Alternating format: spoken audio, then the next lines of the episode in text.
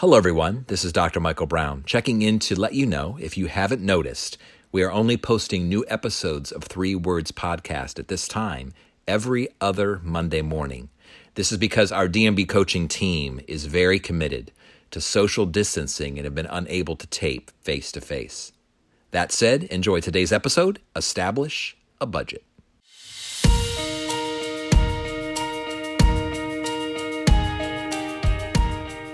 Hi, everyone, and welcome to Three Words, a bite sized podcast about the small and yet significant and strategic choices that every one of us can make to become the best versions of ourselves. I'm joined today by my dear friend Gabe Dunbar, a frequent podcaster here on Three Words with DMB Coaching. And today, Gabe, our three words are Today, we're talking about establishing a budget. establish a budget. Now, some of you are kind of like, wow, that sounds pretty boring, right? Uh, because it's not our typical kind of broadcast Yeah. and discovering this and experiencing this. And we tend to kind of go the big picture route. But this is a really practical podcast Yeah. that I think could really be transformative for a lot of people. Yeah, well, and you say it's boring, and I think it's fascinating, right? So I'm a numbers guy, so I studied math in my undergrad, so I've always enjoyed numbers, and I'm a tightwad, so this is my jam. Budgets are my thing. Yeah. Um, so it's really interesting. So yeah, like you said, we want to give listeners some practical tips, some practical ideas that maybe they've maybe they've heard about budgeting and maybe not, and then maybe we'll add a little wrinkle into it and, and see how that goes. So, um, you know, eh, with me working in higher education, I work with a lot of young people, right? And and as they graduate, there's been a lot of students talking about challenges with finances, not sure what to do with it. Um, student loan debt, obviously, that's a national crisis. I would say with yeah. the number of young people that we have graduating with a huge amount of debt, and it can be paralyzing. And so, thinking about how we can help young people, both in college, out of college, and people of all ages, really, because it's it's not really it doesn't matter what age you are Mm-hmm. Or even what income you and have. what income you have. sure. establishing a budget, having a plan is really important. Yeah, absolutely. And, and and folks have said to me often, Teresa and I live on a budget. We really, really value our budget. And as I've shared that with even clients and in consulting and so forth, and even my friends and family, I have often heard this phrase, oh, that sounds fantastic, but I could never live on a budget. Right. And typically what that means is when someone's expressing, I could never live on a budget. Well, first of all, you can choose to live on a budget. Every choice counts, every moment matters. But there's a reality that to live on a budget, there's this perception that I'm going to be in bondage, that it's going to be restrictive. Right. And so I guess what I want to say to our listeners and our viewers today is that budget is the pathway to financial freedom. Absolutely. Similarly to time, you know, we think about, well, I don't want to budget my time. I don't want to schedule my priorities. I want to live kind of free spirited. We tend to think that when we do that, there's more spontaneity and more opportunity. We can talk about that in a second. But with budgets and with taking what we have, taking the dollars that have been designated to us that are in our control to actually make decisions, intentional decisions about those dollars, it doesn't create bondage. It creates freedom because I get to intentionally choose, not spur of the moment, but choose where I want those dollars to go that will help me become the best version of myself and to actually invest in areas that are most important to me. Yeah, well, I'm thinking about that idea from bondage to freedom. I mean, my own personal example. So, when I came out of my undergraduate um, career, I had debt. And in two years, because of being very um, planned and organized, I was able to pay off about $30,000 in debt in two, two years. years? In two years. Wow. And so, because that freedom was so important to me, you know, some, sometimes when we think about money, we think about investing, they say it's actually more important to invest for long-term returns than to pay off some lower interest debt, right? And so this is an idea, and, and I think if you talk to a lot of financial advisors, that makes sense.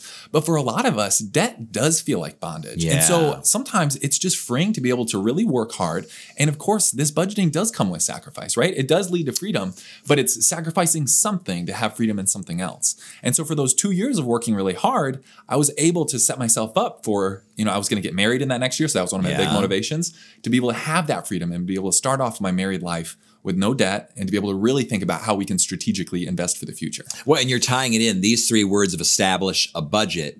They remind me in many ways to our very first podcast, season one, first podcast, delay immediate gratification. Absolutely. Because Yes. the reality is, unless you're able or can choose to delay immediate gratification, you'll never live on a budget. Yeah. And you'll never pay off $30,000 of debt in two years. And, and some people may look at you and say, wow, that must have been horrible. You must have had no fun and you probably couldn't ever, you know, have a, a restaurant date with your wife or whatever. I'm guessing that wasn't the case. Right. You just had to make very, very intentional choices. So Right. That's exciting. Yeah, well, and one of the things that I'm I'm more prone to, and during that time, I had very specific dollar amounts for each of my budget, right? And I hit them because I was tracking them and I was hitting them. And I think for some people that's not practical, right? And so now that I'm married and we have a family, yeah, we have thresholds, I will say.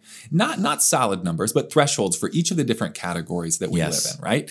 And so I'm I, I tend to be restrictive, especially with my wife sometimes, to try to hit those. Mm-hmm. But we've kind of transitioned to kind of an average. We try to hit thresholds, but we've instead of trying to hit a dollar amount, we've tried to make specific choices. So what I mean by that is as far as eating out. Right. Sometimes people find the convenience, especially with small children, eat out every night. And we were getting into some of those routines. Yeah. And so then we cut back and said, instead of a dollar amount, let's eat out one time per week and sun and pizza on Sunday because we have pizza every Sunday. But just that, so cutting it down from two, because for a while when we were reconciling our budget, we were eating out two, three, four times a week without even noticing it.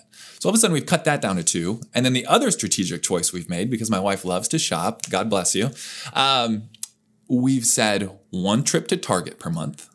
No dollar threshold. She can spend as much as she wants, but one trip to Target per month. Whoa. And so, so we'll, we'll see. This is a, this is a new idea, but I think it's it's really going to actually dramatically decrease our, our cost and our, our our spending in some of those categories. Yeah. Well, and I was thinking even as you were chatting about debt as well, that oftentimes we feel like debt is something that happens to us mm. as a circumstance versus a choice that we make. And and I think you and I would agree there is some debt that is more reasonable. And then other debt that isn't as reasonable. And even you mentioned the $30,000 in school debt. And, and obviously working on a college campus now, there are students around me regularly accumulating debt, which again, they're actually throwing into that debt pile um, Starbucks. Yes. And extra things that really they don't need. They're using debt dollars to maintain a certain standard of living. And they're feeling like, well, this is just the reality of college. And so, and you could think about that.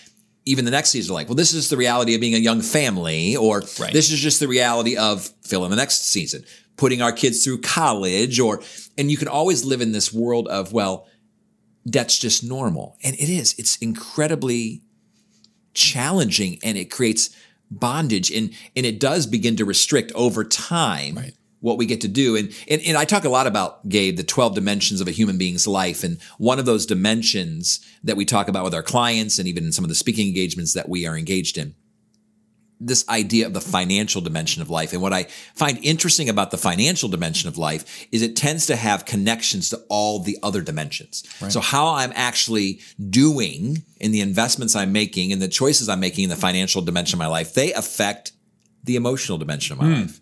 Anxiety and Yeah. fear and and And they affect the relational dimension of my life and my relationship with my wife or with my children or with um, those around me that I might owe money to Or at work, Yeah feeling that professional that- burden. Yeah, uh, the financial it would it would also so emotional and relational, physical, the physical toll of having my finances in complete disarray and so forth. And I think we underestimate, which is why we've kind of conceptualized an entire dimension of the human being's life is the financial dimension to connect to recreational, obviously, emotional, physical, relational, and so forth. It has a profound effect on all those different dimensions. And I think it's just important to own the fact that when we choose debt, because again, debt doesn't happen to you, uh, we choose it.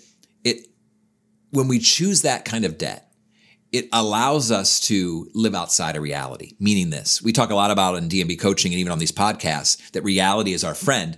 But if I can choose to live at any level of income I want with credit cards and so forth, I don't have to live in reality. I don't have to live within my means. I can live in this other world Right. that isn't really real. Right. Because I'm going to have to pay it back eventually anyways. Right. Well, and it, makes me think about we control money. Money doesn't control us, right? Mm. And so we can do three things with money, right?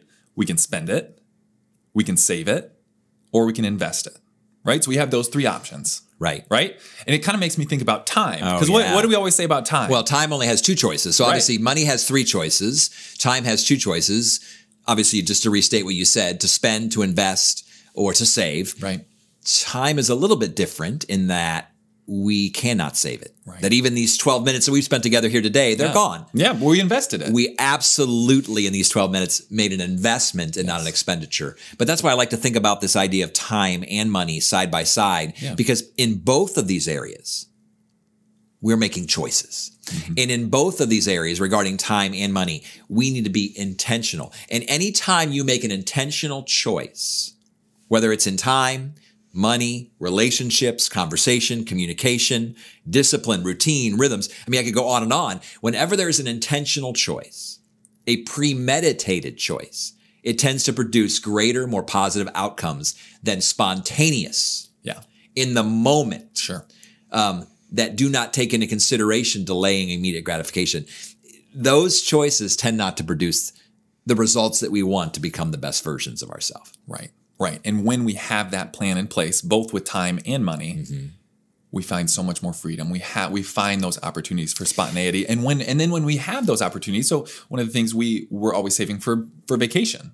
Yeah. And so when we get to that point, I'm able to totally relax because I know we've been saving all along. It's not a burden. We're not going into debt for it. Versus, I don't know if we have the money, but we're going to take our credit cards with us and How hope for the best. How awful. Because even as you're there, even there as you're on the beach, you're wondering, I wonder if I'm going to hit my limit. Yeah. And there's even stories where someone goes and says, "Oh, declined. Well, let me pull the other credit card out." And you don't have to really be thoughtful about those Right. things. You know, we talk a lot about in DMB coaching and here in Three Words podcast about the fact that each choice counts, and every moment matters. What if we added this one?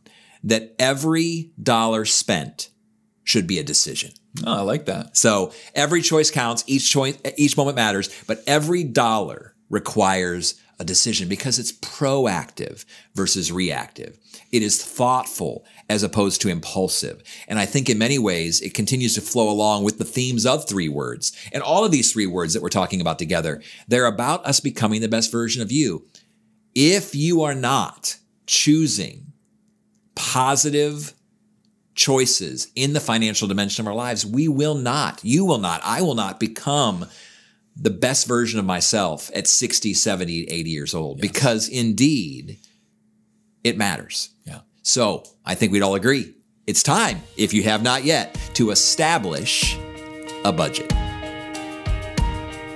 For life coaching, consulting services, or to hire a keynote speaker, please visit dmbcoaching.com.